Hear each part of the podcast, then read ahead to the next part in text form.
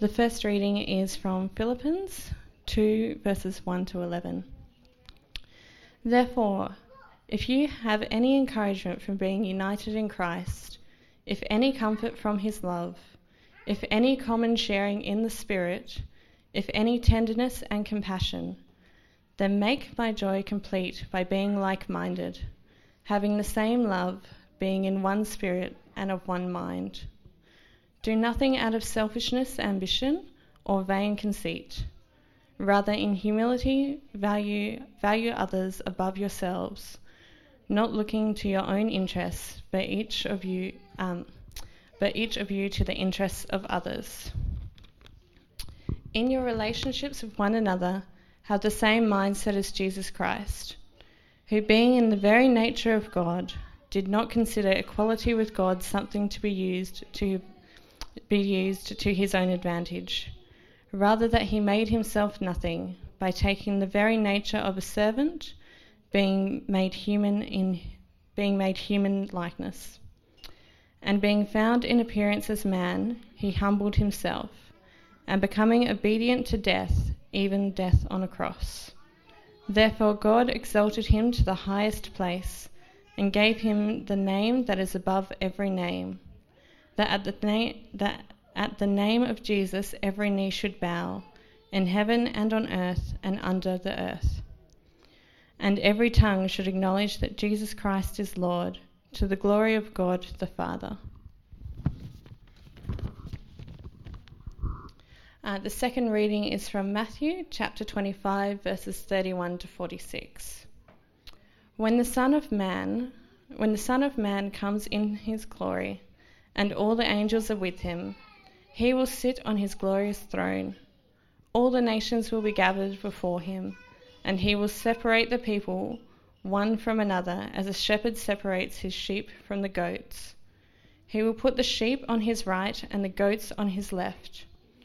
Then the king will say to those on his right, Come, you who are blessed by my Father, take your inheritance, the kingdom prepared for you, for since, you, for since the creation of the world. For I was hungry, and you gave me something to eat. I was thirsty, and you gave me something to drink. I was a stranger, and you invited me in. I needed clothes, and you clothed me. I was sick and you looked after me. I was in prison, and you came to visit me. Then the righteous will answer him, Lord, when did we see you hungry and feed you, or thirsty and give you something to drink? When did we see you a stranger and invite you in, or need, uh, or needing clothes and clothe you? When did we seek, uh, sorry, when did we see you sick or in prison and go visit you? The king will reply, Truly I tell you, whatever you did for one of at least of these brothers and sisters of mine, you did for me. Then he will say to those on his left, Depart from me, you who are cursed, into, etern- into the eternal fire prepared for the devil and his angels. For I was hungry, and you gave me nothing to eat. I was thirsty, and you gave me nothing to drink. I was a stranger, and you did nothing. Uh, sorry, and you did not invite me in. I needed clothes, and you did not clothe me.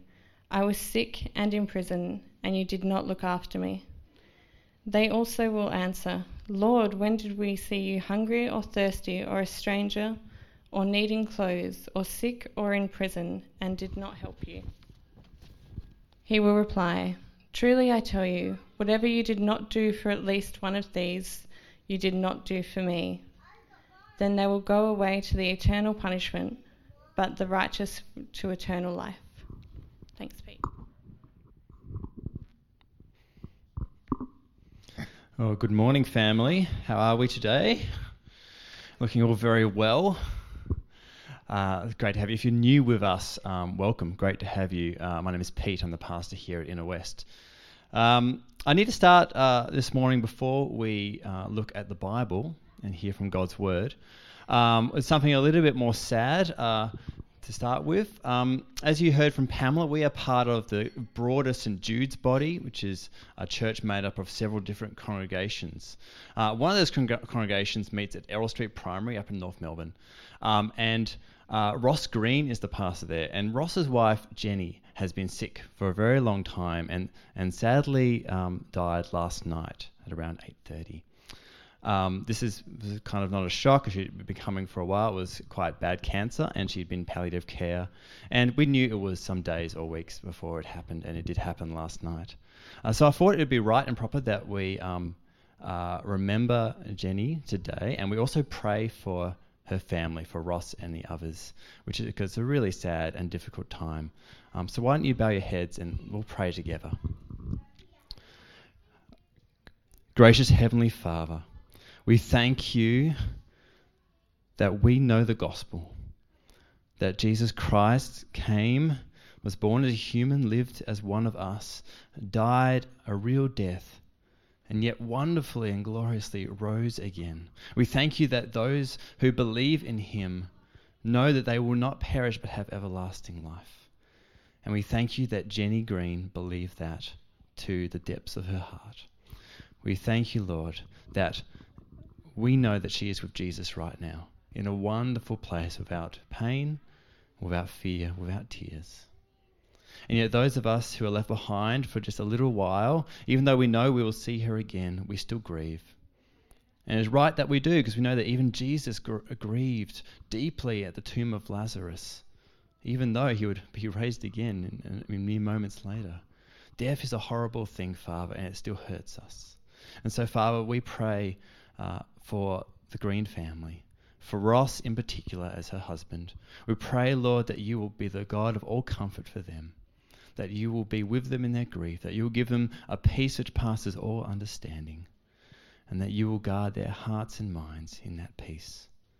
We pray, Lord, that even as they grieve, uh, that they will be filled with hope. We thank you that they can grieve with hope because we know that Jesus Christ died and rose again, and they do as well.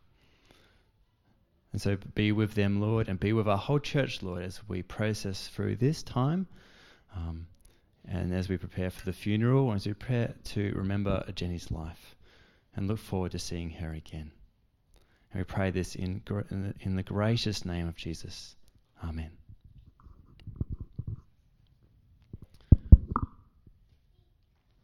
Well, as uh, Tim said, we are going through a series on gospel identity. Who are we? Who do we think we are? What does the Bible say about who we are? Last week we looked at family. We are sons and daughters. We've been adopted into God's family. Today we look at servants. What does it mean that we are servants? Uh, when I was training at Ridley College uh, for to uh, go into ministry, um, I had to do a, a particular unit called leadership and management. You say, why would a pastor have to do that? Well, actually, it takes some management and leadership to run a church, funnily enough. Uh, the class always st- sticks with me because of one thing that one of the lecturers said. In one of the classes, he said this Every place you go, you'll find that there is a social ladder or what he called a pecking order. What happens in a pecking order? Well, the strongest, the most charismatic, the most talented people rise to the top, and the weakest and the lowest achieving on the bottom. And people who when they come into this pecking order, whether it's in a workplace or some other network, they what they do is they immediately try and figure out exactly where they fit. Now, the problem with this is that it's actually really hard to do because what happens is people tend to see themselves as rather better than the people, uh, than other people when, when, when they compare themselves. They tend to overplay other people's negative characteristics and, and um, also overplay their own positive ones. They just want to know for sure who is above them in the pecking order and who is below them. This is what this guy is saying. Now, why would someone want to do that? Well, remember how last week we looked at, at two questions that we ask ourselves to help form our identity. Where do we belong? And why are we valuable? These are two key questions. So let's apply them here. In a pecking order, where do I belong? Well, I belong in my spot in the ladder. I am below some people, that's okay, and I am above other people. So I get some security from knowing where my place is. Okay, so that's where I belong. What makes me valuable? Well, my value comes from feeling superior to the people who are below me and my ability to move up closer to the people who are above me. Now, all of you are thinking, I never do that. Well, have a think about it. When was the last time you went into a workplace, a new job, and you met a whole bunch of people? What do we do? We automatically compare ourselves. We want to know who's the top dog and who's maybe not so much. What's the problem? Well, there's a, a, deep problem with this. And the problem is that what happens is our identity starts being formed around social status. When we on feel like we're on the rise up the pecking order, we'll feel great, top of the world, absolutely wonderful. Everything is right in the universe. but when we lose position, when something happens to lose some of that status and start moving downwards, what happens? We feel crushed. And not only that, we find ourselves constantly looking down at those who are below us and filled with jealousy for those who are above. Now, this is not the kind of life that we are created for. We're not created to play this kind of social identity game. Well, what kind of life are we made for? Well, the Bible says that God has created us to be servants. As Christians, we are not just family together, sons and daughters, but we are a family of servants. And now, to dig d- deeper into this, we're going to look at three things. I'm going to look at the basis of servanthood, the goal of servanthood, and the focus of servanthood. Okay? The basis, the goal, and the focus. Uh, in ancient times, there was a huge divide between classes, okay? You know how in, in modern day we have the, the upper class, the rich, we have the lower classes, the poor, and we have the middle class, you know, the, the kind of people who sit in the middle. Well, in ancient times, that class didn't exist. There was a huge disparity between those who were very, very rich and those who were very, very poor.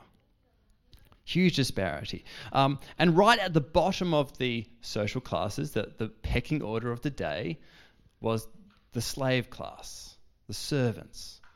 Uh, even be- below the, the free people who did kind of menial jobs, the peasants were the, the slaves. And they were at the bottom because um, they weren't just menial workers, they actually didn't even have their own freedom.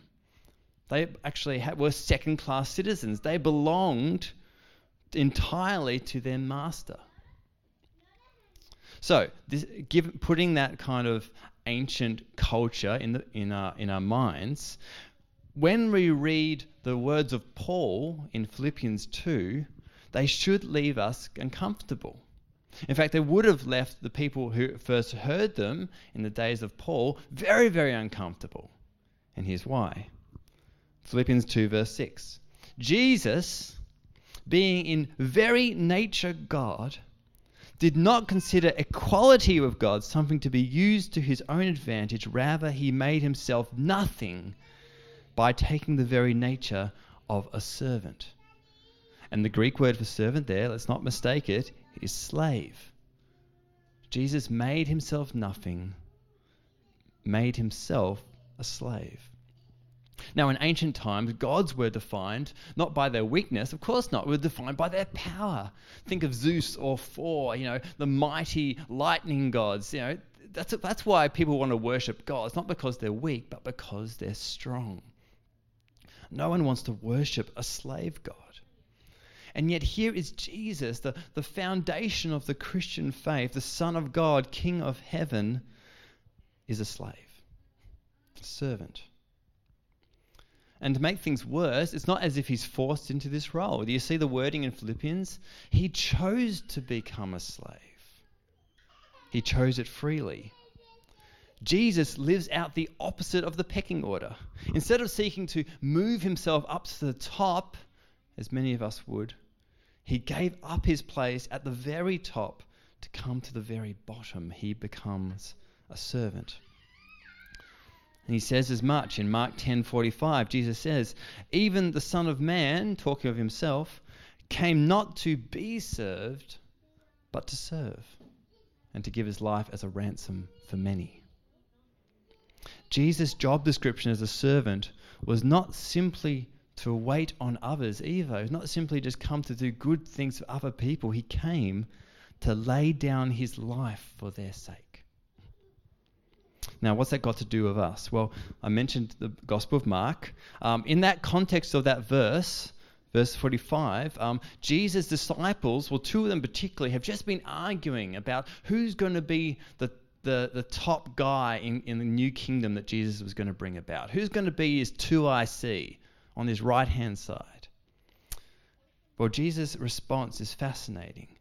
Uh, he turns their preconceptions on their head. He says in verse 43 Whoever wants to be great among you must be your servant, and whoever wants to be first must be slave of all. He completely upturns the classic conceptions of their day and our day that the last will be first and the first will be last. Many people, when they first become a Christian, find it really difficult in those first few years. And this is why, I think, at least part of the reason why, because it means a drastic change in life's priorities. Your whole life, you've been taught by everybody in society that greatness is about being first, it's about being the best. And now you find out that Jesus says that true greatness comes in being a servant. Now, of course, Jesus does not ask us to do anything that he himself is not prepared to do, and prepared to do for to a far greater extent than we'll ever have to. Jesus saw his whole life as an act of service. And actually, even now, resurrected and ascended back to the Father, he still lives to serve his people. He mediates between us and God. He is our intercessor. He sends the Holy Spirit, his Spirit, to live in us and help us. He continues to be a servant even now. And so, if you're a disciple of Jesus, you have to see your life in the same way. This is the basis of our servant identity. Jesus took on our identity as humans to serve us in his death, and now in him we take on his identity as servants, called, down to, called to lay down our lives for his sake and for the sake of others.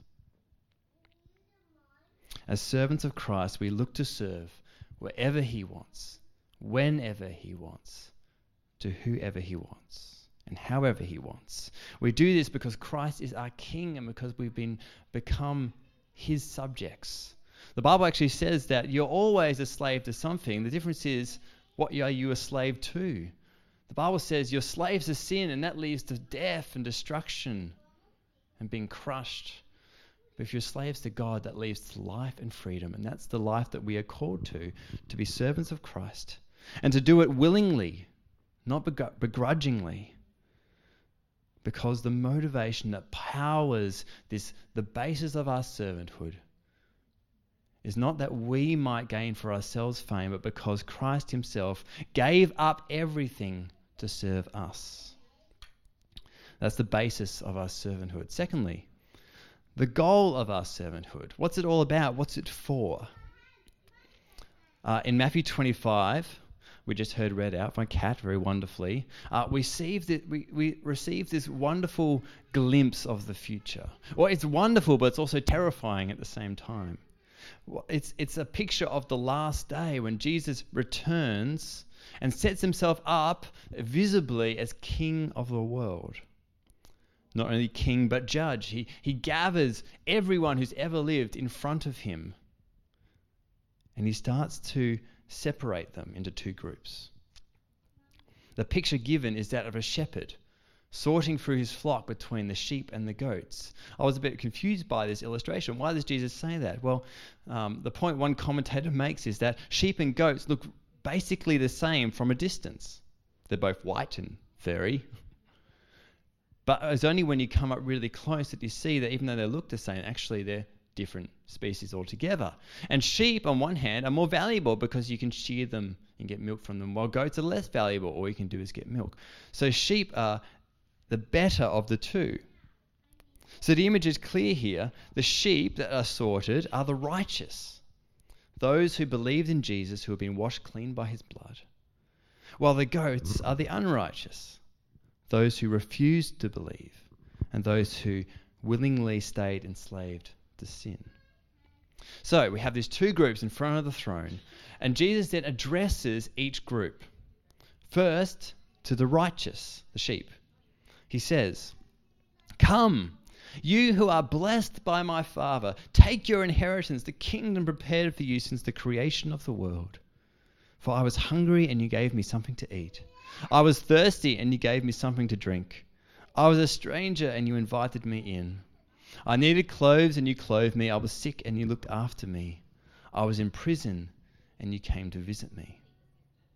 To the righteous, then to the unrighteous, the goats, he says, Depart from me, you who are cursed, into the eternal fire prepared for the devil and his angels. For I was hungry, and you gave me nothing to eat. I was thirsty, and you gave me nothing to drink. I was a stranger, and you did not invite me in. I needed clothes, and you did not clothe me. I was sick and in prison, and you did not look after me. What's funny then is that both groups are kind of surprised by this. Looking at Jesus going, What are you talking about, Jesus? You've clearly got us confused with some other humanity that's not here right now. What are you talking about? We, the righteous say, well, Jesus, we never did any of these things for you. I mean, most of us didn't even know you as a human you know, when you were living on earth. We didn't even know you, so what are you talking about? The righteous, the unrighteous are just as surprised. They go, But Jesus, when did we not do these things for you? So Jesus replies First to the righteous, he says, Whenever you fed, clothed, and befriended the least of these, my brothers and sisters, at the same time you did those things for me and to the unrighteous, whenever you didn't do those things for the least among you, you also refused to do them for me. It is on this basis that judgment is pronounced the righteous to everlasting joy, and the unrighteous to everlasting torment, along with all other evil. It's a hard and confusing passage to read, isn't it?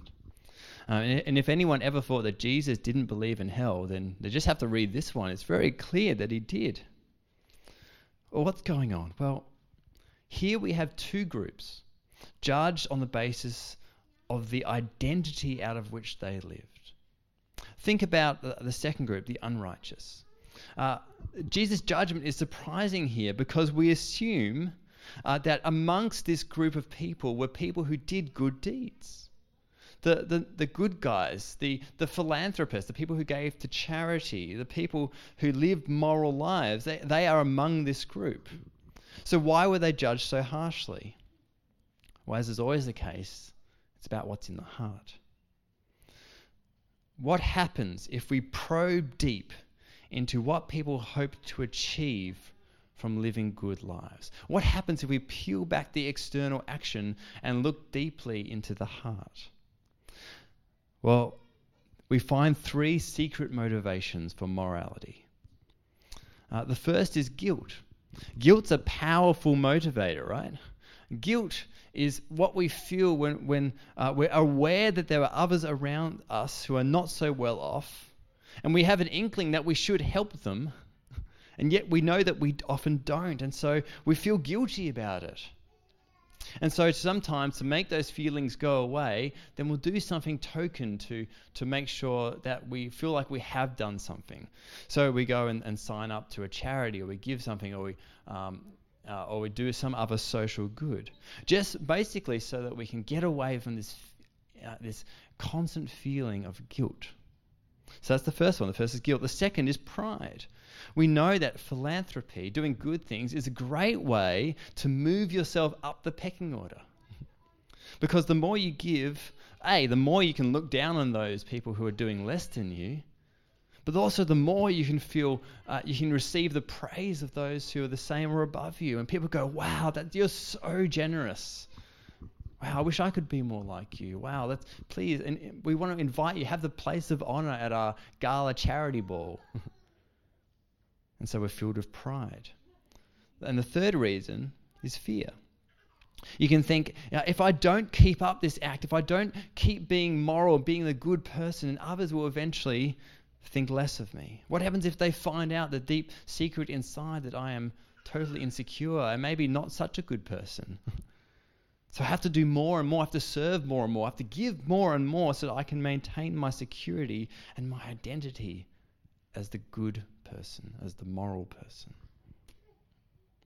Now, just in case you think I'm being too harsh, I can easily see how I've been all three, probably just in the last week. Maybe you can as well. Before the judgment throne of Christ, secret heart attitudes are revealed for all to see. And some, even those known as being good and moral people, are find that they are full of pride and arrogance and fear and self serving. Now, that's the unrighteous. The lives of the righteous are also put on display, not just their external acts, but the heart that comes behind them. And here are lives that are very different at the core. Because the righteous served not just because um, they wanted to, but because they were compelled to. Serving for them was an automatic extension of their lives. In fact, they were so unthinking about themselves that when their deeds were revealed by Jesus, they didn't even, didn't even realize that they'd done something that mattered so much. They're surprised at the, at the way that their lives have turned out. They're full of deep humility because they thought of themselves less and of others more. And they were so full of love for God that that love overflowed out of their hearts into how they lived and how they cared. We see that the difference between the righteous and the unrighteous was not actually the action of their lives. They're not judged based on uh, uh solely on their deeds. That would just be works righteousness, which is completely anti the Christian gospel. No, they were judged on the basis that one group had had their hearts transformed by the power of the gospel, trusting in Jesus for their salvation. And so they received their reward to be with Jesus forever. But the other group lived according ultimately to their own desires. Even if sometimes overlaying them with external morality, their reward then is to be found still guilty of sin because they chased their own desires, if they chased their own good not God's. And so they get their reward to be found guilty and condemned to eternal punishment. Why does Jesus put this in such harsh terms? Like it's really harsh, isn't it? It's hard to listen to. Well, I think it's because a God centered identity as a servant is absolutely integral to being a Christian. So much so that if you don't have one, if you are not a servant, then you have to ask yourself some really hard questions. It truly is a matter of life and death. And so, when all this, a true goal of servanthood is revealed, the only goal that brings purity to hearts and casts out guilt, fear, and pride is to understand that we are servants because God has designed us to serve Him and because He first served us so that we could do so not with an attitude of self seeking and self service, but an attitude of love and a desire to worship the God who saved us. So, we've seen the basis of our servanthood, which is Jesus' service as a human as in his death and resurrection. We've seen the goal of servants of service is, is not to serve self but to serve God and worship him. Finally, and I'll finish with this, the focus of our servanthood. Now, some of you are asking a very, very important question. With all this talk of servants, how come he hasn't done an illustration from Downton Abbey yet? Never fear. Now is the time.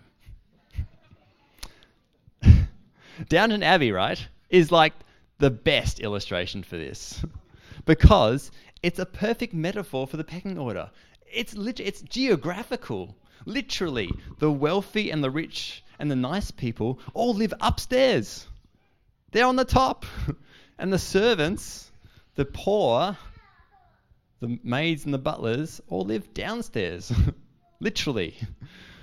upstairs is luxurious and wonderful and opulent, and downstairs is rough and hard. Upstairs, life is easy, and downstairs, life is difficult. Think about how the gospel contrasts this. Jesus, the royal master of the world, leaves his home upstairs to come downstairs. And he does it to serve not those who are naturally above him or with him, but he does it to serve those who are below him. He comes to serve the least. This is the idea that carries through to how we see our, our, identity as servants. Because Jesus served those who were unworthy and unimportant, and we are to do the same. If we go back to Matthew 25, we see um, what Jesus says that truly I tell you, whatever you did for one of the least of these brothers and sisters of mine, you did for me. Remember, the pecking order says, despise those who are below you and envy those who are above. The gospel says, if you want to be great, get down on your knees and care for those who are the lowest and the least. But what exactly does Jesus mean here, the least of these brothers and sisters, he says? Well, actually, this is a term that Jesus only ever uses for his disciples. So the least of these means actually the members of the church family. It means that as family, we're not just connected relationally in deep friendship, but we're, we're, we're called to serve each other sacrificially. And, but Jesus identifies a subgroup within the church family, and that is those who are the weakest and the most unimportant. Now, why is this? Why does he go for, for those particularly? Well, it's not so hard actually to serve those who are kind of like you. It's not so hard to serve them because actually, those are the people who will most likely be able to repay you, either in friendship or in kind. But it's hard, it's very difficult to serve the least and the less because it means serving without any expectation that you will get something back in return. And we see how this worked out in the New Testament church. Uh, the groups who are identified as a focus for serving are the widows and the orphans. Have you ever seen that before? Who are the widows? Well, these are people in those days, and, and today as well, I guess, uh, who have no husband. But in those days, it's a terrible predicament to be in because husbands were the people who were able to provide for you and protect you and give you security. Widows had none of those things, no benefits. And orphans, those who are um, with no parents to provide a stable upbringing. Again, no welfare system. So in our day, the specific people may change, they may remain the same, but the categories are the same. We're not only to serve our peer group and friends, but to pay special attention to the fringe and to the margins. In fact, you know, the Apostle James wrote that a sign, if, if you want to know someone who's, if you, if you want to know if your faith is dead, if it's just kind of not there, it's when you res- refuse to serve your Christian brothers and sisters. James says that's a sign of dead faith. Should we then somehow only serve the really needy and, and no one else? Well, no, of course not. But there's an order of priority. Our, our service begins with the least before it gets to those who have more. Now, so far, okay, this might also sound really exclusive in, in another way. Are we only to serve other Christians? No, of course not. Christianity isn't just an in club where we care for each other and no one else. No, of course not. We need to look at the whole of Scripture, not just this verse. Jesus said we're to love our neighbor as ourselves. Who's our neighbor? It's anyone you come across. To love them in the same way you love yourself. And even to love our enemies. We're not just to serve those in the church, but those outside as well. And in fact, this is one of the primary ways that we get to show the gospel to others who don't know it yet by how we serve them unthinkingly as Christ served us. So, why does Jesus focus in on the church family in our verse in Matthew 25? Well, friends, if, if we can't serve our own church family, what are the chances we're going to serve anyone else? I'd say fairly limited. The church actually is our training ground for the greater mission to serve the least and the less. of our society the stranger, the migrant, the poor, the lost. Okay, I'll finish with this. How do we respond? Well, imagine if we lived out all of life out of this identity of servant. How would it change our lives? How would it change our daily rhythms? How would it change where you go each day? How would it change your work, your finances, your time, your relationships? Mightn't we find that some of the things that we thought were so important before actually don't seem so important anymore? Would our lives suddenly contain much more margin for others? Would we have more room in our budgets to give, more time in our day to help? Would we begin to see needs in our neighborhood and in our community that we've never even seen before? Or maybe God, uh, maybe right now what's happening is the Holy Spirit might be prompting you about this. Maybe He's showing you a way that to serve that you've been avoiding or perhaps just haven't thought of yet. Maybe showing you how to serve in all areas of your life. Or maybe God is convicting you right now that you've served out of a wrong motivation. Maybe the, the, words uh, today are like arrows to your heart saying you've served out of pride or out of fear or out of guilt. You need to repent and, and uh, say sorry to God that you've chased um, self serving instead of God serving. Maybe you need to ask the hardest question of all is being a servant integral to my identity? Is a life of loving service flowing automatically out of the abundance of the love Jesus has shown me? Do I believe in the gospel? And finally, it may be that you are completely overwhelmed right now.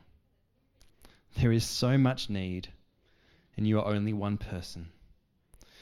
Maybe you feel crushed by the weight of all that needs to be done. Perhaps you're already burnt out because you've worked so hard to serve others. Or perhaps you're too afraid to even live out your servant identity because you're afraid of burnout. You're, you, you the need is just so intimidating, you feel paralyzed in your seat. If that's you, then there's something you need to know. A true gospel identity never crushes you.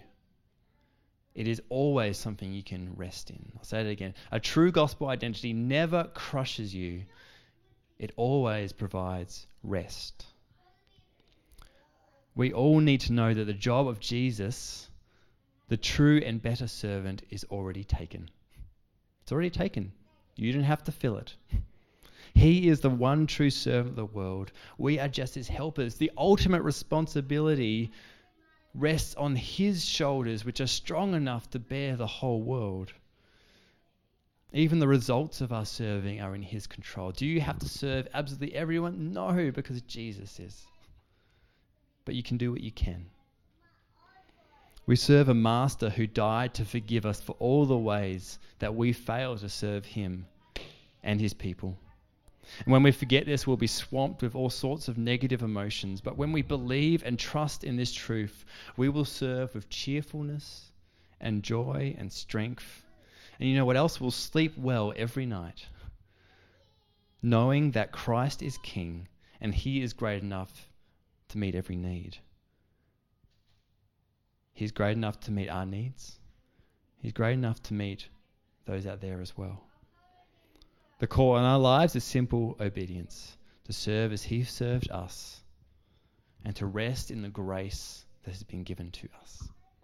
So, family, let's be servants and live out that identity. And let's pray. Father, we thank you that Christ came not to be served, even though that was his due as King of the universe, but to serve. To serve a lost and broken humanity. And he did so even to the extent of giving his own life.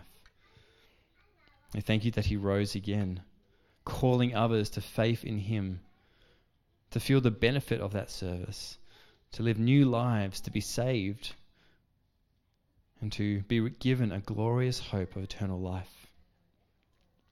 And Lord, thank you that you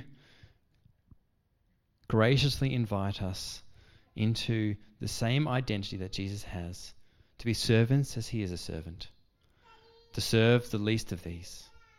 Father, help us to live out that identity as individuals and as a church.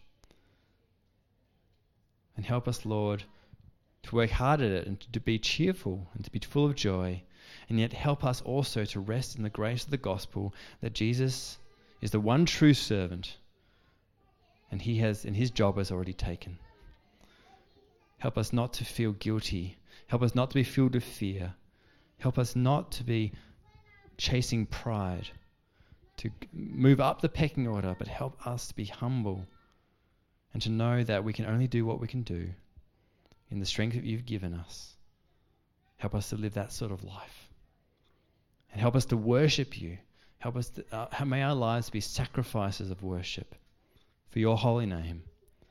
And I pray this in the name of Christ, the one and true servant. Amen.